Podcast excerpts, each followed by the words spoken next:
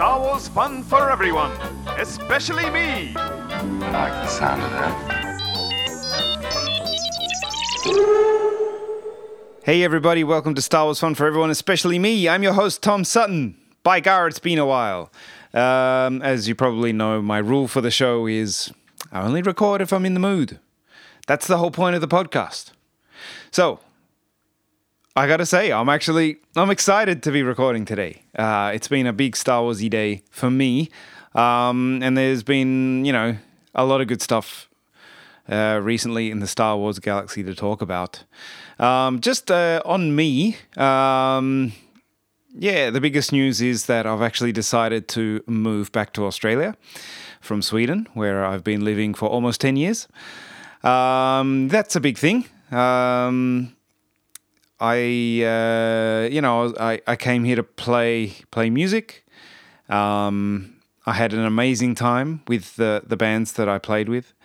Um, and uh, once those bands kind of came to an end, I, you know, I was I love it here in Sweden. My like my friends here are the best, and I, uh, you know, was trying to figure out what to do next, and um, all my big decisions, you know, have all kind of been uh, made uh, on the basis of uh, intuition um, feeling my way forward. And uh, after my bands broke up, just that next door never really opened up. So, um, you know, I, I, I, wasn't able to visit um, Australia for some time um, because a financial situation. it's pretty expensive to fly from Sweden to Australia. But also, it was, of course, uh, the big C19 that got in the way. Um, so, yeah, uh, it was, it had been five years since I went back. So, obviously, I did a couple of episodes while I was in Australia. That was good. Um, but yeah, eventually, I did find where I figured I wanted to be next.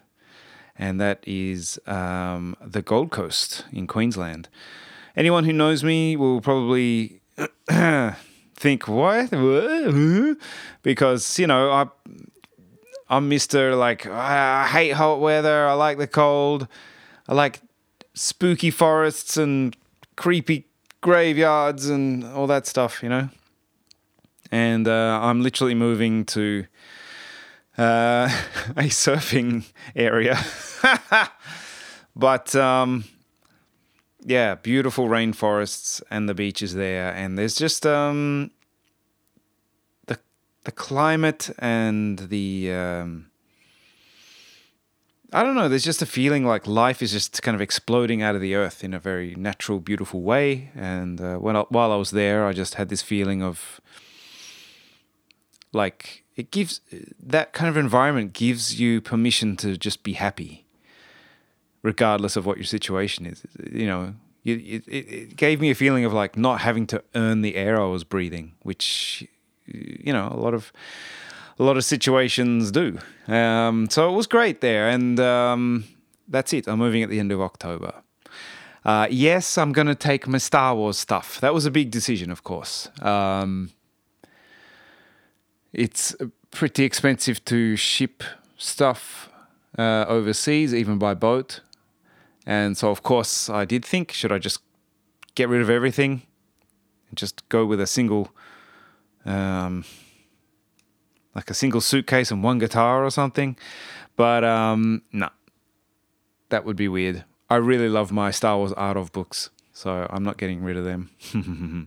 so, yeah, that's it. That's my big news. Um, let's get into the, the Star Wars chat. So, what a fun day today was. Um, I actually went to a Star Wars convention. The f- probably is it the first one I've even been to since Star Wars Celebration Japan in 2008 or whatever. I think so. I would not have even known that this thing was on, except that uh, my good friend Yarek messaged me and said, "There's like a small Star Wars convention on Saturday. You want to go?" And so I, of course, said yes. Um, I think it was mainly like considered like a con- collector's convention, um, but uh, they actually had some guests. Um, so that was cool. So we went there, and uh, yep, they had a bunch of stalls set up. They had also, I think, you know, there's this.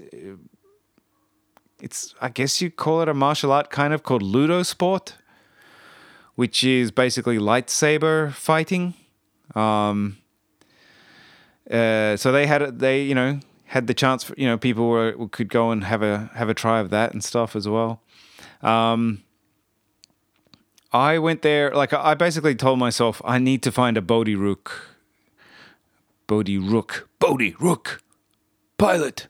Um, I told myself if I find that figure, I need to buy it because uh, when it comes to Rogue One, I've got all the kind of the main heroes except him. Um, and so I, I told myself I'm at least gonna grab that if I see it. Um, and they had one. There was one there, one one Bodhi Rook figure in the whole place, and I grabbed it. Um, now, oh, I've said this before. Like, I, I don't really get covetous over a lot of physical stuff. The only thing that really hits me in the um, hit me in the want button. Is that even? Yeah. Anyway, it's Star Wars stuff, Star Wars toys. Um, and yeah, they had I mean, 50 figures that I would have liked to have bought. Um, but I, I, tell you what, so um, Sweden is a, is almost a cashless society at this point. Um, so I went there with no cash, and guess what? My phone, the internet on my phone was not really working. So um, I wasn't able to buy anything, and I, I, asked my friend. He he had some cash, so he gave me some cash to buy the Bodhi Rook figure, but I didn't buy anything else. And I was just wondering, was this the universe telling me, "Calm down, Tom. You're moving countries in two months"? Because man, so many amazing figures that I would have loved to have picked up. But um, yeah, the universe stepped in and gave me the self control that I would have otherwise lacked, I believe. Um, but yeah, cool to get that figure after looking for ages for one. Um, so that's good. Uh, oh, well, let's say I, I would say the highlight was this. Um, the guests were, um, I guess I can, I'll pull up their names because um, it's worth giving their names properly. Here we go. Sean Crawford, who played Yakface. David Stone, who played. Now, I, did, I wasn't aware of this character's name until today. Wioslea. Who is Wioslea, you ask? You might remember in A New Hope, um, Luke and Obi Wan go to sell Luke's speeder that character with the weirdest, biggest, wackiest head and the Jedi robes, basically, that's Wioslea. So um, this guy played that character. Apparently, he also played um, an X-wing pilot. I think in the briefing scene, maybe in uh, Empire Strikes Back, and he played a B-wing pilot in Return of the Jedi.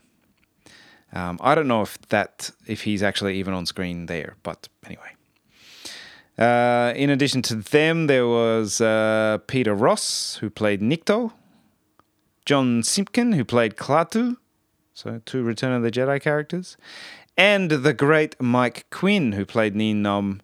Uh, he was the puppeteer who played Nien Nunb in Return of the Jedi, and then he, of course, stuck the big rubber head on for uh, The Force Awakens. Um, sadly, we were a bit late to uh, take uh, to be in there for Mike Quinn's Q and A. Um, but I did uh, go say hi to him later on, and he was super nice. But um, yeah, these uh, these guys um, who got you know got interviewed a bit and then took some questions. Wow, what a bunch of uh, fun guys! Uh, it was amazing. Like, I mean, obviously these characters are hardly. Um, would you say? Like uh, hardly the headliners, but I just remember I was just sitting there going, this isn't just a dude talking about Star Wars. This guy is in Star Wars. Like, that's mental. I mean, just sitting there and going like, that guy was on Jabba's sail barge. This guy stood there in Jabba's palace, the real one, with Luke and Han and Leia and Chewie and R2 and 3PO and Bib Fortuna and they they were there. They watched it go down like they're they are part of Star Wars and um, it was so cool. Um, there were some cool stories, like stuff that I had never heard before, which at this point is pretty amazing when you're talking about um, original trilogy stuff. Let me share a story with you. Um, okay, my favorite was uh, my favorite story was from Peter Ross, who played Nikto. Um, apparently, uh, you know, a lot of these kind of characters, you spend a lot of time in the green room just waiting to get called up to go do do something. Um, apparently, he got called up and he was expecting a bunch of his other kind of background background character mates to go with him, but they said no, we just want you actually. Um, and they set him up looking out, you know, one of the um, viewports on Jabba's sail barge. And apparently, George Lucas came to shoot him. Um, to shoot him on not not on the cameras that they the normal cameras that they'd been using to shoot the film on, but on a hand cranked old vintage camera, and it was George Lucas himself, and he said, apparently told Peter Ross like, "All right, I want you to look out the window. Uh, I want you to kind of be a bit perplexed by what you're seeing out there." Peter Ross said, "I was only twenty. I didn't even know what the word perplexed meant." but he did did the best he could, and apparently George Lucas told him, "This isn't for the movie. This is actually for my personal collection. This camera." Is act- was actually the camera used to film Gone with the Wind. Can you imagine that? Imagine that. So that was a great story. Um, another cool story from David Stone, who played Wioslea. Um, I think it was maybe. Hmm. Anyway, it was in one of the hangar bay sets. So would that have been Yavin Four or maybe the um, Oop, bit of a technical glitch there. Um, maybe the Echo Base set. Apparently, uh, you know, it was shot at Elstree Studios, and um, apparently they had problems where like birds would get in, and then overnight the birds would, you know, just be sleeping up in the rafters of the studio, and they would arrive the next morning to sh- start shooting, and there would be bird shit on the set. um, so apparently they said to David Stone, "Listen, you can um, earn a bit of an extra paycheck if you be our official bird shit cleaner upper." And he said, "All right, I'll do that." So he cleaned it up, and then he had the very clever idea of taking some leftover, just sheet plastic or whatever.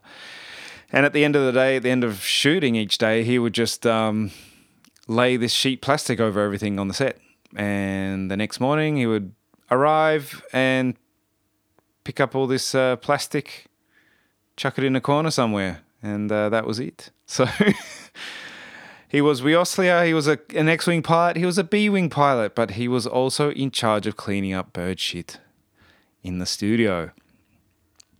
So that was another story I've not heard before, so that was pretty fun. Uh, good fun. So yeah, it was just like so cool, and like it was a small convention, and the people, you know, uh, I, Yarrick, and Leave, um, we were there front row f- for uh, each of the four guys that we went to listen to, and um, yeah, mental just to be sitting there going like these dudes were in Star Wars. Um, yeah, so that was super fun. Um, oh, another fun thing. So my first ever proper job was working at a diner in on Hindley Street in Adelaide called Fast Eddie's. To be honest, I still have nightmares about it to this day. I found the whole experience extremely hard. um, I got better at, you know, better at doing that kind of shit as time went on, but man, it was it sucked really badly. Um, but um, in the takeaway area, we had a Star Wars pinball machine. And so I and friends would uh, sometimes go play Star Wars pinball uh, on our breaks. Um, and lo and behold, at this convention, they had about five Star Wars pinball machines. Whew, and that one was there. So I got to play this again, this Star Wars pinball machine that I hadn't played for, I reckon, 23 years. Um, so, man, that was uh, pretty nostalgic. So, yep, that was awesome too. Uh, yeah, I let's see. Um, I'm not sure if there are these kind of small conventions in Australia. Let's see what happens when I get there. All right. Um, now I'm. I have to say I'm a bit surprised at myself that. I mean, an Obi Wan Kenobi show was airing weekly over the space of five weeks, and I only recorded an episode for the first two. That seems unthinkable to me. Well, part of the reason was that I was just in Australia and just in that space and um, didn't feel like I just didn't feel like picking up the microphone. But part of it was that I I wasn't blown away by the show. I have to say. Um, but I, it's a great time to talk about it because uh, this week I actually watched all six episodes over the space of two evenings, three episodes per evening.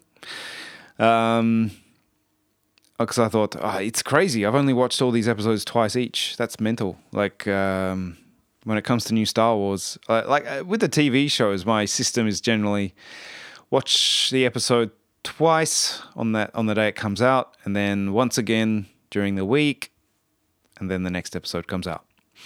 Um,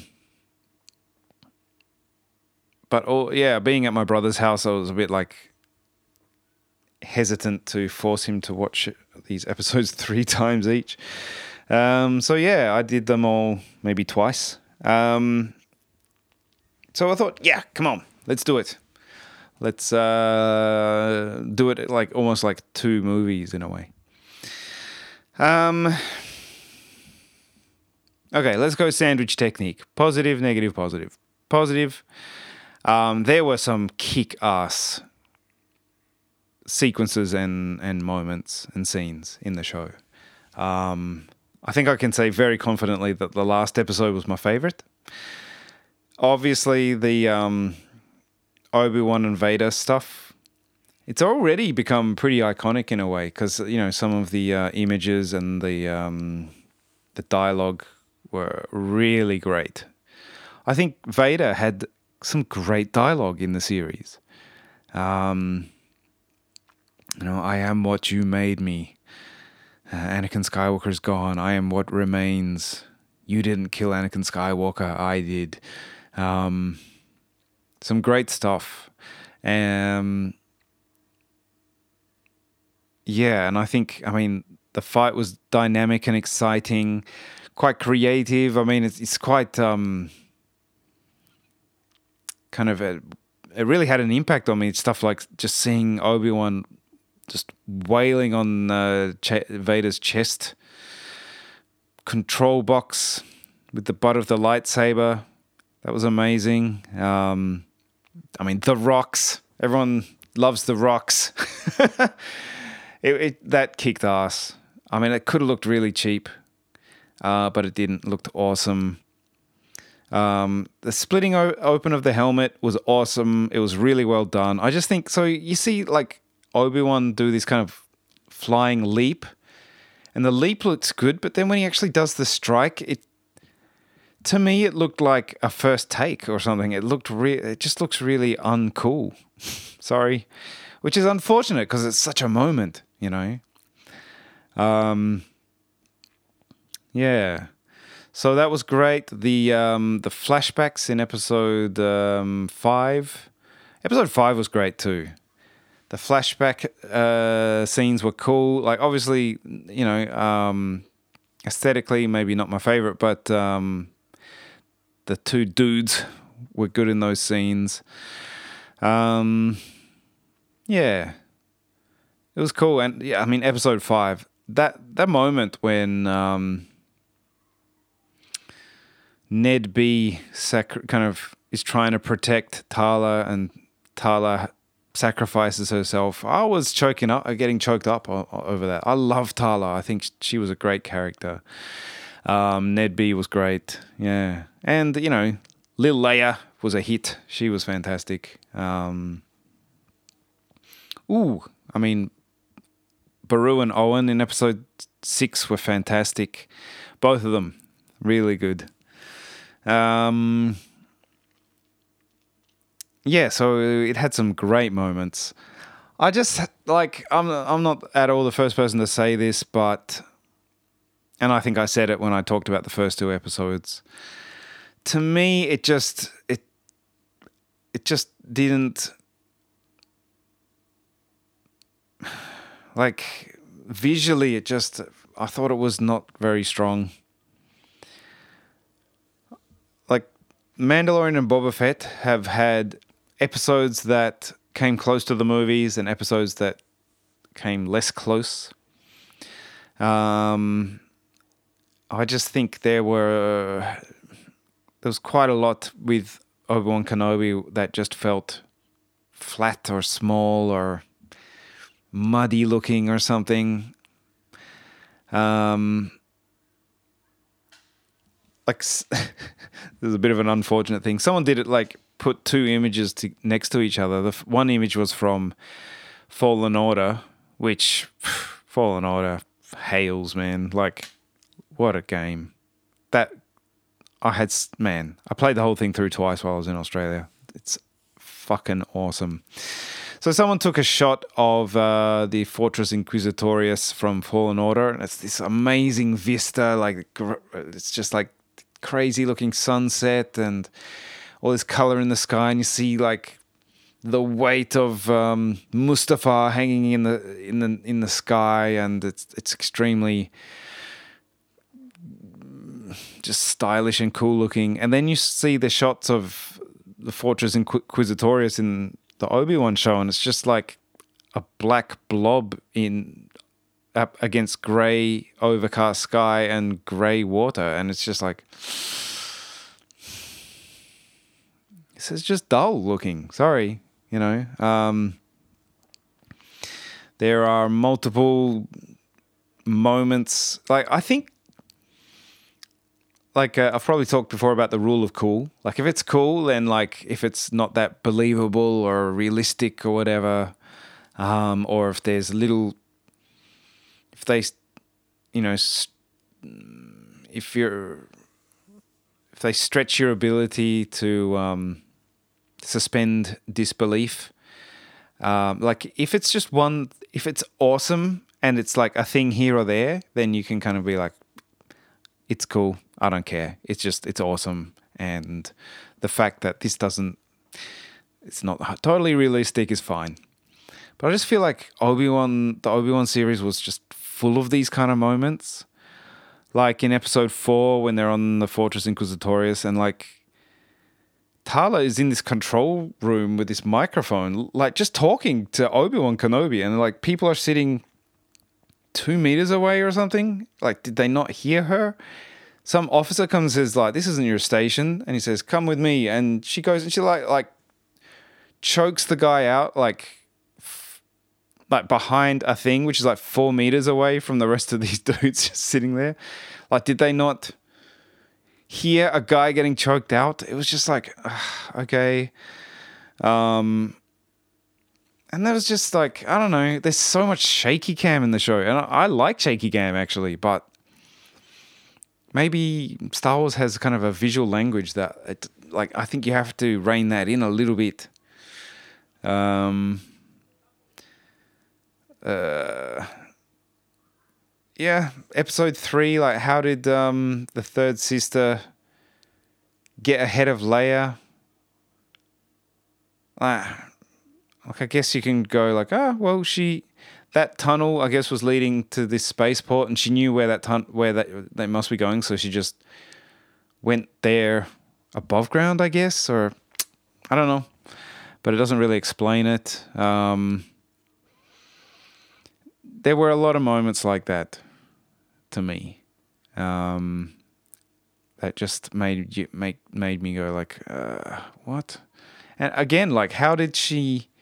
Like in episode six, well, at the end of episode five, she um picks up this damaged damaged communicator, and she hears like um just a few words of the message, and somehow she makes this leap to understanding that the that Owen's son Luke is Anakin Skywalker's son, and I'm just like, how? What? Like, I don't understand how she came to that. Um, to that um, assumption, really, from that those few words. Um, yeah, so I didn't think it, it. Just a lot of it felt B grade to me. I have. To, I really. I'm sorry. It just did. Um, I thought that uh, Reva was sometimes cool, but sometimes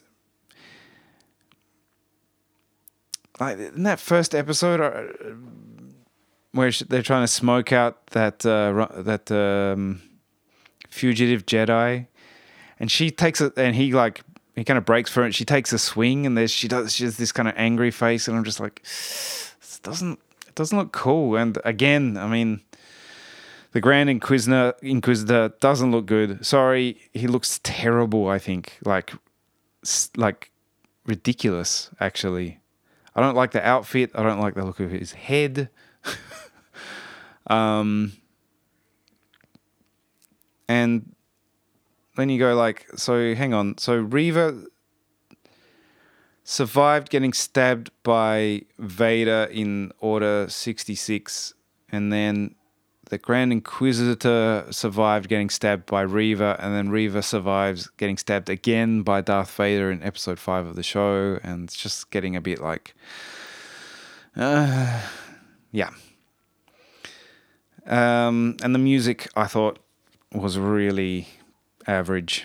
A lot of it was just like to me, it was like very obviously like synth orchestra, and it just was like there was there were there were a couple of cool moments, I reckon, but otherwise it just felt like a very basic attempt.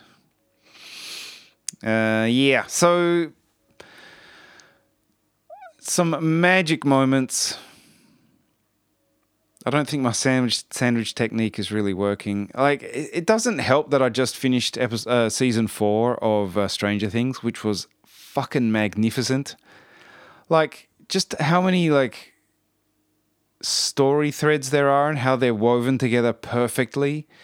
How like how many characters are there and they all get an arc and they all get their these amazing moments each one of them and the the performances are top shelf this is the thing like i remember i was watching um this scene where max from stranger things is talking at her brother's grave and I mean, how old is that a- actor? Like, she's a teenager and she's just destroying that scene, kicking ass, you know? Like, br- it breaks your heart when you just hear her talking, you know?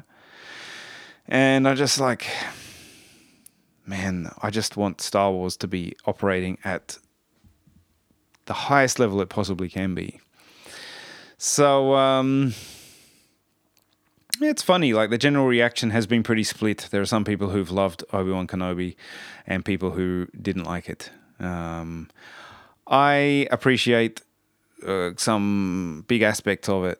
I just thought that um, overall, I, like I really thought. Okay, so I've, I've probably mentioned before that when I watch the films, the things that I don't dig bother me the most on that first viewing usually.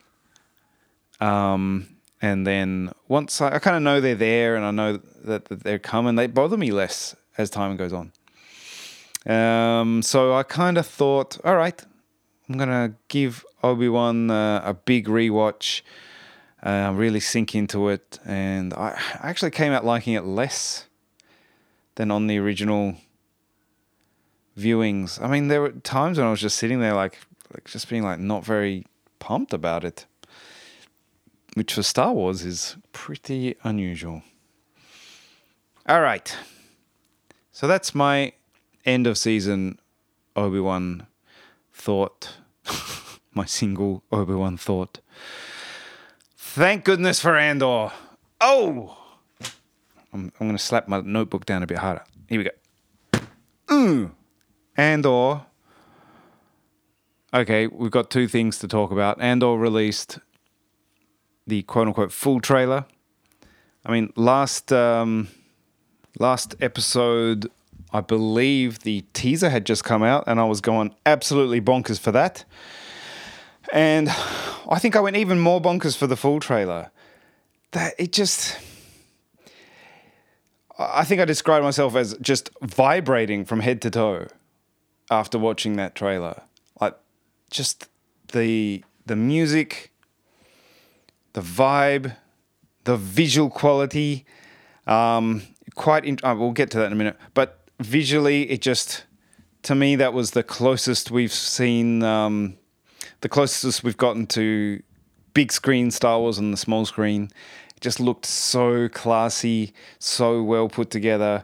Some really like big scale shots, and um, just what we see of those of the characters, um, not just the ones we know like Andor, Saw Gerrera, and the one and only Mon Mothma. Salute. But even like the, the new characters that we're meeting for the first time, they just uh, come across so well on screen. And um,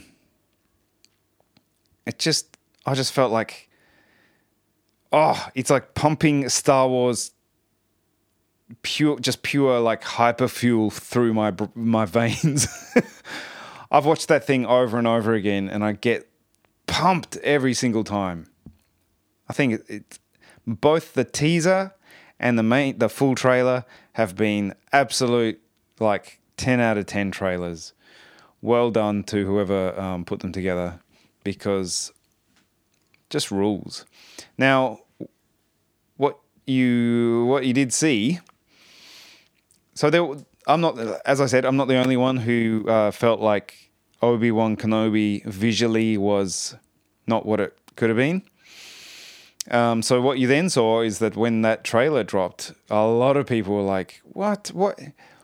Why does a show about Cassian Andor, who is a popular enough character but is hardly like a list, why does that look better than the Obi Wan Kenobi show, who is a you know a um, generation spanning f- total top favorite character?"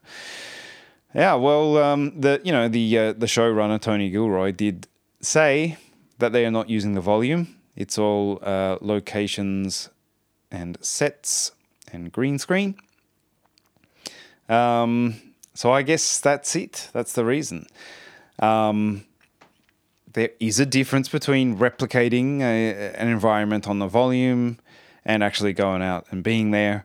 Um, one thing that you kind of notice is uh, like I mean, I remember watching uh, episode three of Kenobi, and you know, Kenobi's kind of like running away from Vader to try to lead him away from people, and um, he seems to be running as slowly as possible. and I think it's just that, like, when you're on the volume, you just kind of have nowhere to go. Like you're you're in a studio, you can't move that far for very long before you run out of volume to run in front of. Um, whereas uh, Andor, you've got the, the traditional sets and locations to give you some space and uh, some scope and some scale. And um, now, I think the volume's an incredible tool.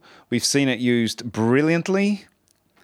Um, there are a couple of episodes of um, The Mandalorian, which I I feel like look so amazing, you know. Um, and you know my favorite episode of Star of Star Wars TV so far, which is uh, chapter five of the Book of Boba Fett. That's the volume being used like to perfection. Um, so obviously it is a great piece of equipment. Um, but uh, I mean, I remember when it like it came out and people were acting like, "Oh my god, it's like the second coming of Christ." I did feel a little bit like, "All right, all right, calm down," you know. um, and it seems like people have calmed down a bit too much now. They're acting like "fuck the volume," but you know that is dumb. Sorry. Obviously, um, it's a tool and it has its limitations the same as any other tool. So you if you use it well it's good. If you use it badly it sucks. Pretty straight. Um, but having said that man those both those trail Andor trailers look like absolutely nuts you know? I mean this is it. Like i'm watching i watched the, the that first episode of house of the dragon. Fantastic. It comes out hard hitting man. It looks amazing the it sets up so much plot in that first episode. You already know like where a whole bunch of tensions are. You can see where stuff's going. It feels big. It feels um, amazing. Even a show like I watched an, uh, another episode of the latest series, season of um, of um, What We Do in the Shadows. That show's incredible. Like it moves at a really exciting pace. It's funny as hell, and visually, I think it's one of the best looking shows on TV, even though it's a sitcom. Um, kicks ass, you know. So I just Stranger Things for uh, Stranger Things as well. You know, like I just see stuff like that and I just go like, come on, Star Wars, you got to be at or above that level, please. So it just feels like maybe Andor is going to be that. Um, yeah, my excitement levels are just off the scale. Now, following up from that amazing trailer, they then released a um, a short clip. Um, it's a great little scene between Luthen something or other, played by um, Stellan Skarsgård, and um, I'm moving back to Australia, so I'm just going to pronounce his name English style. Stellan Skarsgård and uh, Cassian Andor himself. Um, and it, it rocked. It's just two dudes talking, but it just rocked. The dialogue was like spicy. The performances were like intense and good and cool. The camera work was fantastic. The environment they were in just looked cool. I think that's a good sign if you can have like a one minute scene of just two dudes talking and you're like glued to the TV. Um, that now they re-released Rogue One in certain IMAX theaters, not here in Gothenburg. Thanks very much, but apparently there was a, a another like kind of um, sneak peek at uh, Andor, and uh, I have seen someone you know filmed it, obviously, chucked that on Twitter, so I I have seen it. Um, it was it's that same scene, but the uh, a, longer version, including some action when the action kicks off. And again, it was awesome, and the action scene looked big and awesome. I was watching, obviously, filmed by someone on their phone in a theater, and then uh, then watching that on my phone. So, not exactly the um, a1 v- audio visual presentation, but um, it seemed super kick ass. And um, yeah. Now, I really hope that um, the show lives up to the huge expectations that have been generated by these great trailers and stuff. Um,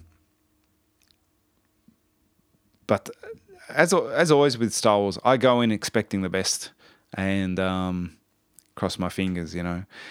I'm not going to sit around going like, oh, I don't want to get my hopes up. I'm getting my hopes up. And the good news is that Andor is the first season is running 12 episodes, baby.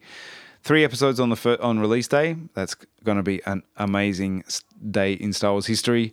So that's what nine nine weeks of Andor, and then the second and final season will also be twelve episodes apparently. And those episodes apparently are going to be uh, split into three blocks. Uh, three blocks of four. Each um, each of those four episodes apparently. oh my god! Can I say apparently again, please? Uh, gonna be like a different year in uh, Cassian's life. So I think we're going like five years before Rogue One is season one, and then the next like three years or whatever, are, or, yeah, are represented by those three blocks in season two or whatever, something like that, which is a very novel idea, quite exciting. Um, man, I hope it just crushes because Obi Wan Kenobi, bit disappointing. Boba Fett was awesome in lots of ways, but I think the overall the the the story, the logic of the story was kind of all over the place. Um, it was like a great.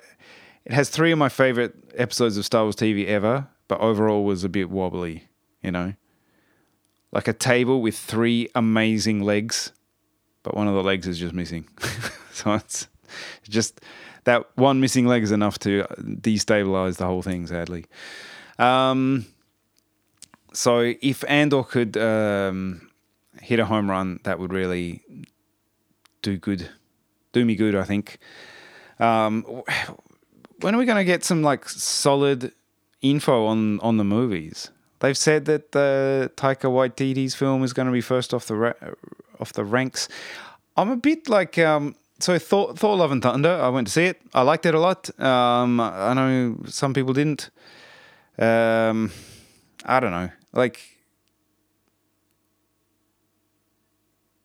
I just, I want, I just want them to take, I want them to take their time and also to hurry up.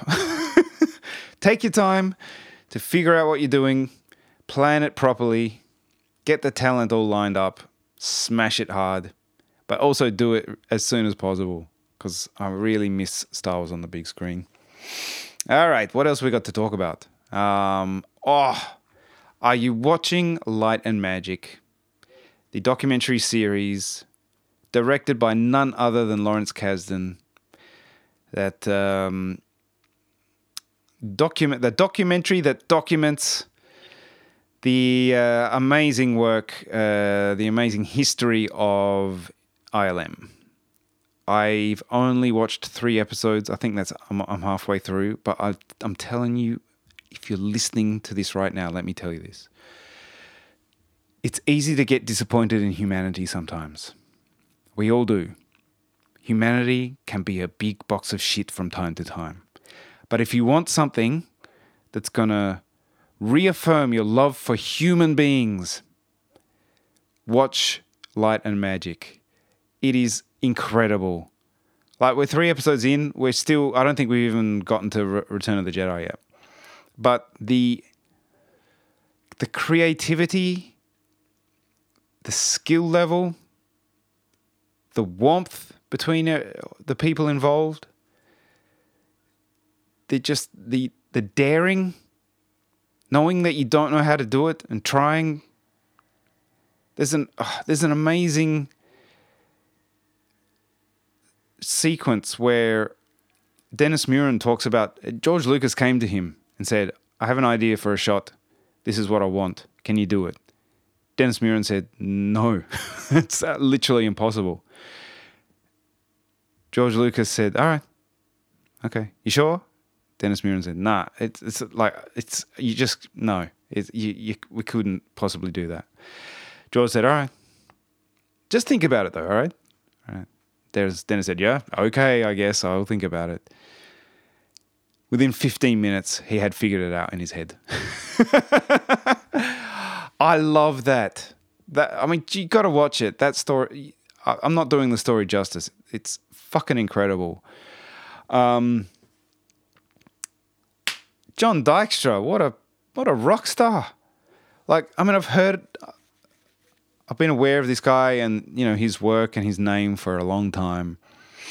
But something you kind of hear about very, quickly is that he took the gear that he developed, he and that that team developed, but that George did pay for, and went and made Battlestar Galactica with it, which apparently was why there was a bit of a falling out between George Lucas and John Dykstra.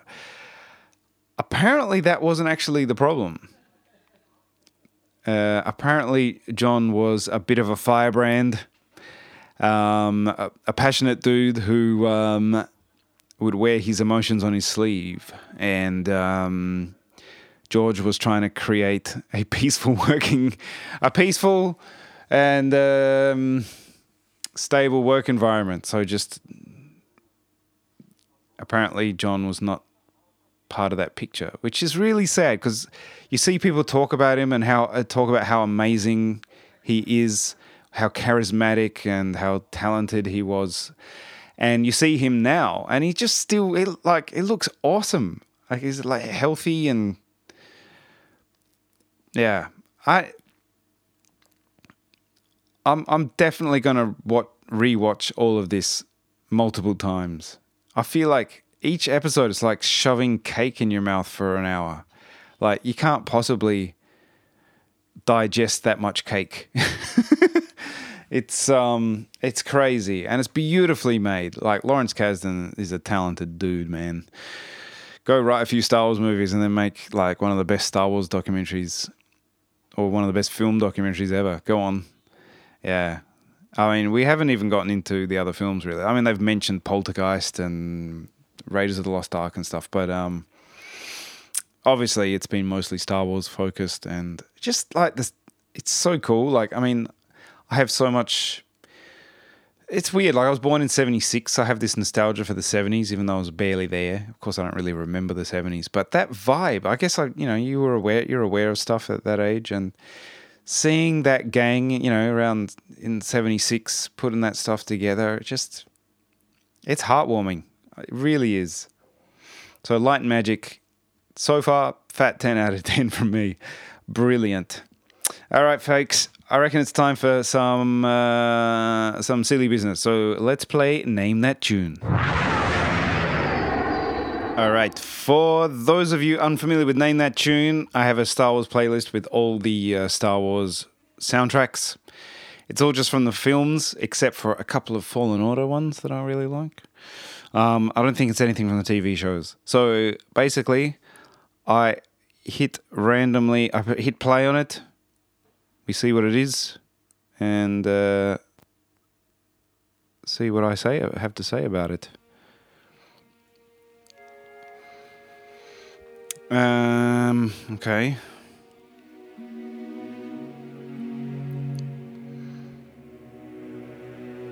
Not recognizing it yet.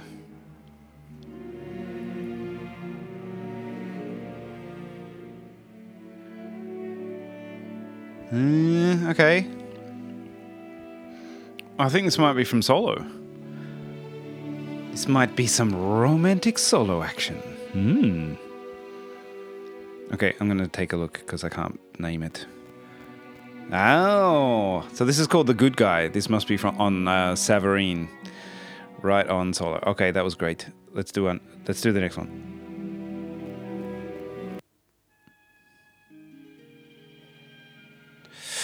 Ah, hang on. I mean, is this Leia's theme?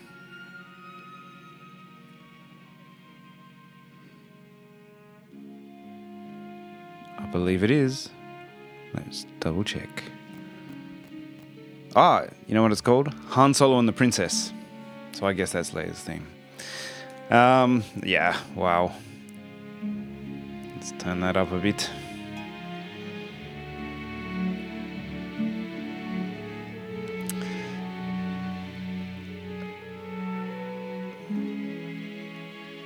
I will be interested to see what Andor's musical approach is. I, to be honest, I just. I want everything to be John Williams. I just think this is Star Wars. I mean, Mm. Listen to that. Fantastic. Yeah. All right. I could listen to this all day, but let's do another one. Ooh, yikes. It's coming in a bit hot.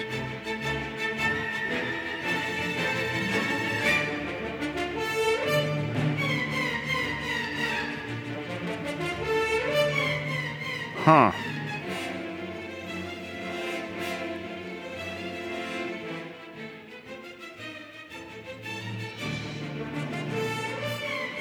I haven't got a clue. Is it maybe like Battle on Endor stuff? I'm gonna have to look. Uh, okay, it's the Fathiers from the Last Jedi. I'm a, like I, I'm a big fan of the Last Jedi. Um, I find it a bit weird when people go on about how good the soundtrack is. I actually think it's my least favorite one. Anyway, I want to do one more.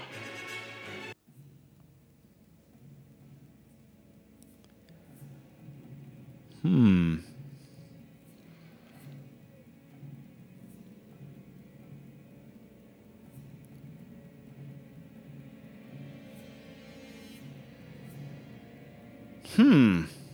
Spookiness. Suspense.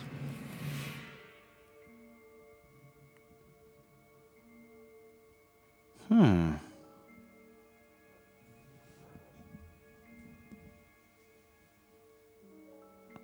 I can't guess what this could be.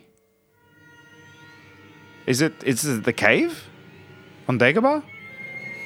I didn't hear the. All right, that's not going to be my guess. The cave on Dagobah. Let's take a look. Oh my god! this is Zam the assassin, and the chase through Coruscant. Okay, there you go. That's why I was not uh, really familiar with that one. Um, I had a great interview actually. Um, if you don't listen to um, Blast Points, the podcast Blast Points, check it out because um, it, they're great. Like, if you just want like a strong river of enthusiasm and positivity running through your ears, they are the guys to listen to. Um, they did a great interview with a woman who uh, did a, uh, a, a huge Zam Wesell cosplay, and it's really fun to listen to the lengths that she went to to um, make it as accurate as possible. Good to hear. All right, uh, silly business part two. Let's play. What's that noise?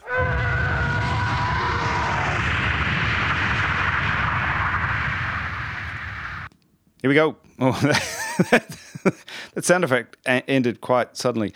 All right, what's that noise? We play uh, sounds from J.W. Win- J.W. Rinzler's incredible Sounds of Star Wars book, which has an MP3 player in it, and uh, we try to guess the sound. Let's go for the first one.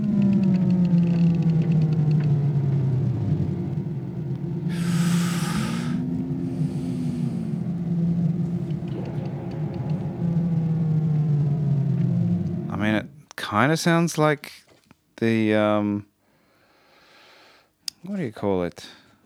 The uh, tractor beam being being turned off by uh, Obi Wan, but it's pretty. Yeah. Hey, I got it right. Tom wins. All right, great. Ooh, hang on. Okay, let's try another one.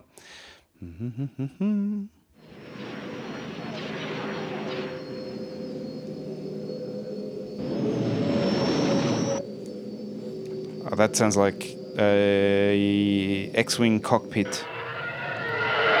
Oh well, that's a Tie Fighter. Okay, maybe Tie Fighter cockpit because that's a Tie Fighter sound coming from out there. It's a bit dark in here, and I can't see anything. Let's put my glasses on.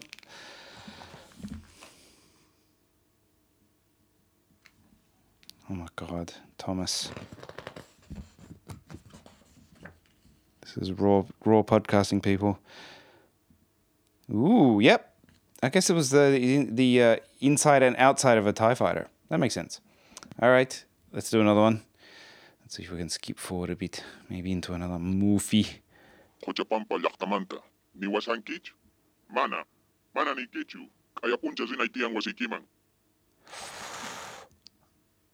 Ah! Hang on, I gotta play it again. Mana, mana kayapuncha wasikiman. Oh my god, I, I cannot pick it. Hang on. Oh, that's gonna drive me. Oh my! I can't believe it. All right, I gotta look it up. One thirty-two.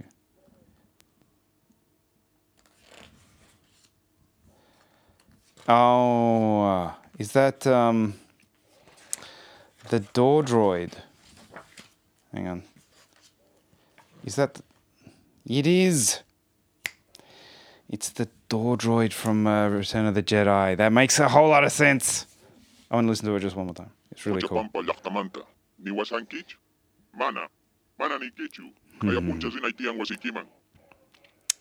Yeah, great stuff. Great scene. All right, folks, let's get back to our uh, Last Jedi rewatch. All right, let's see where we're up to.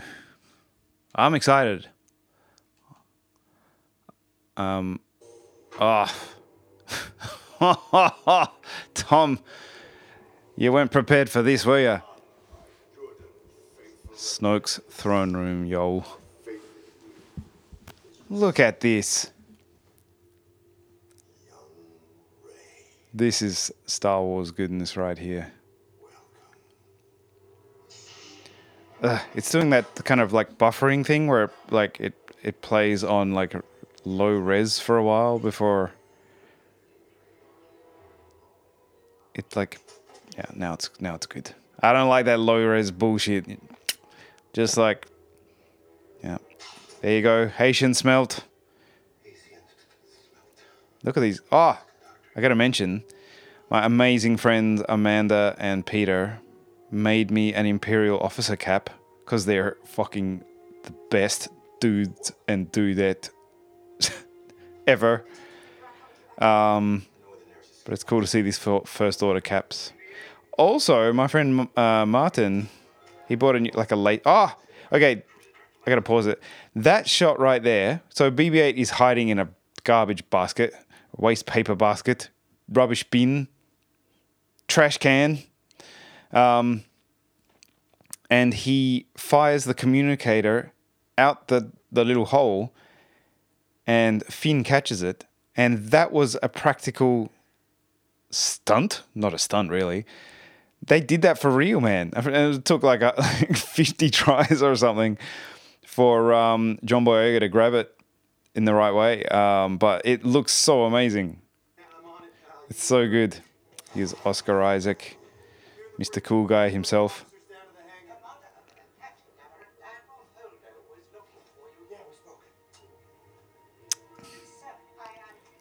Just like I just think like I mean every shot just sparkles visually design wise, style wise. Okay, Holdo does the pipe kick. She's stunning dudes. Connix. Poe Dameron got that shit locked down. See, 3PO. He didn't have a whole lot to do in this uh, in this movie, but he's got some good moments.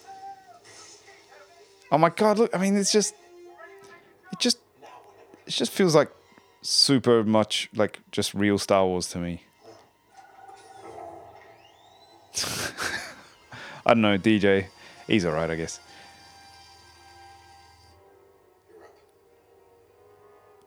Ah, I remember in. Okay, here we go.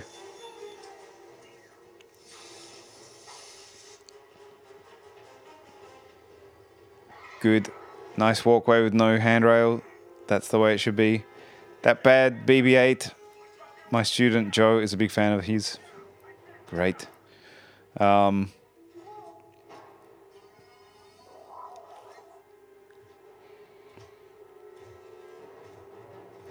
Captain Phasma. Ah. Come on. Ah. this just makes me want to. Look at that. Sorry, I, I'm not saying anything very cool. It's just it's been a while since we did, uh, uh, you know, the last installment of the Last Jedi rewatch. Look, I love that door explodes and then Leia walks in in her like hospital gown and just bam, she just like stuns the dude. Shalater, mate. That's a great Leia moment.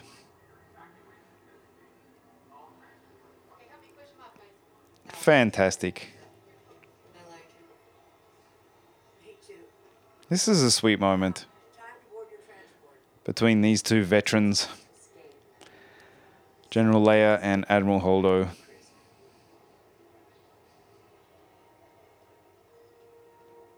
Too many losses. Man. Sure you can. Ah, this is good stuff. You taught me how. I'm sorry. I need to be saying more. I should. Because I've taken a break now, I'm just like, oh, I forgot that she said that. That's cool. Oh, it's a heartbreaker though, man. If you read the um the book Leia, Princess of Alderaan, you see that um, Holdo and Leia had been friends since they were teenagers. And Leia is taking off now, watching her friend get smaller and smaller as the ship takes off, knowing that she's never going to see her again, which is pretty tough. Pretty tough. All right, here we go. Snoke's throne room. This is grade A Star Wars awesome. I'm gonna turn this shit up. Andy Serkis's voice and performance great as Snoke. This set absolutely incredible.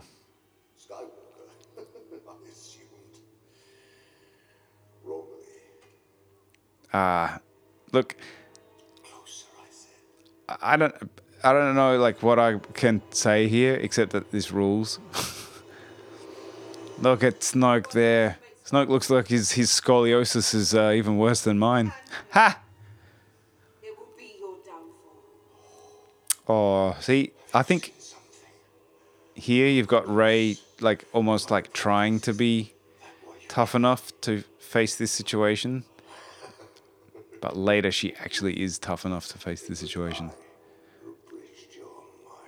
I love this reveal here that the force connection they've been experiencing was no accident, that it was actually Snoke that that set it all in motion in the beginning. That this was a setup. They've they were supposed to be getting to know each other. This was all a ruse to get Rey to trust him, so they could so that Snoke could reel her in, and then find out where Luke was.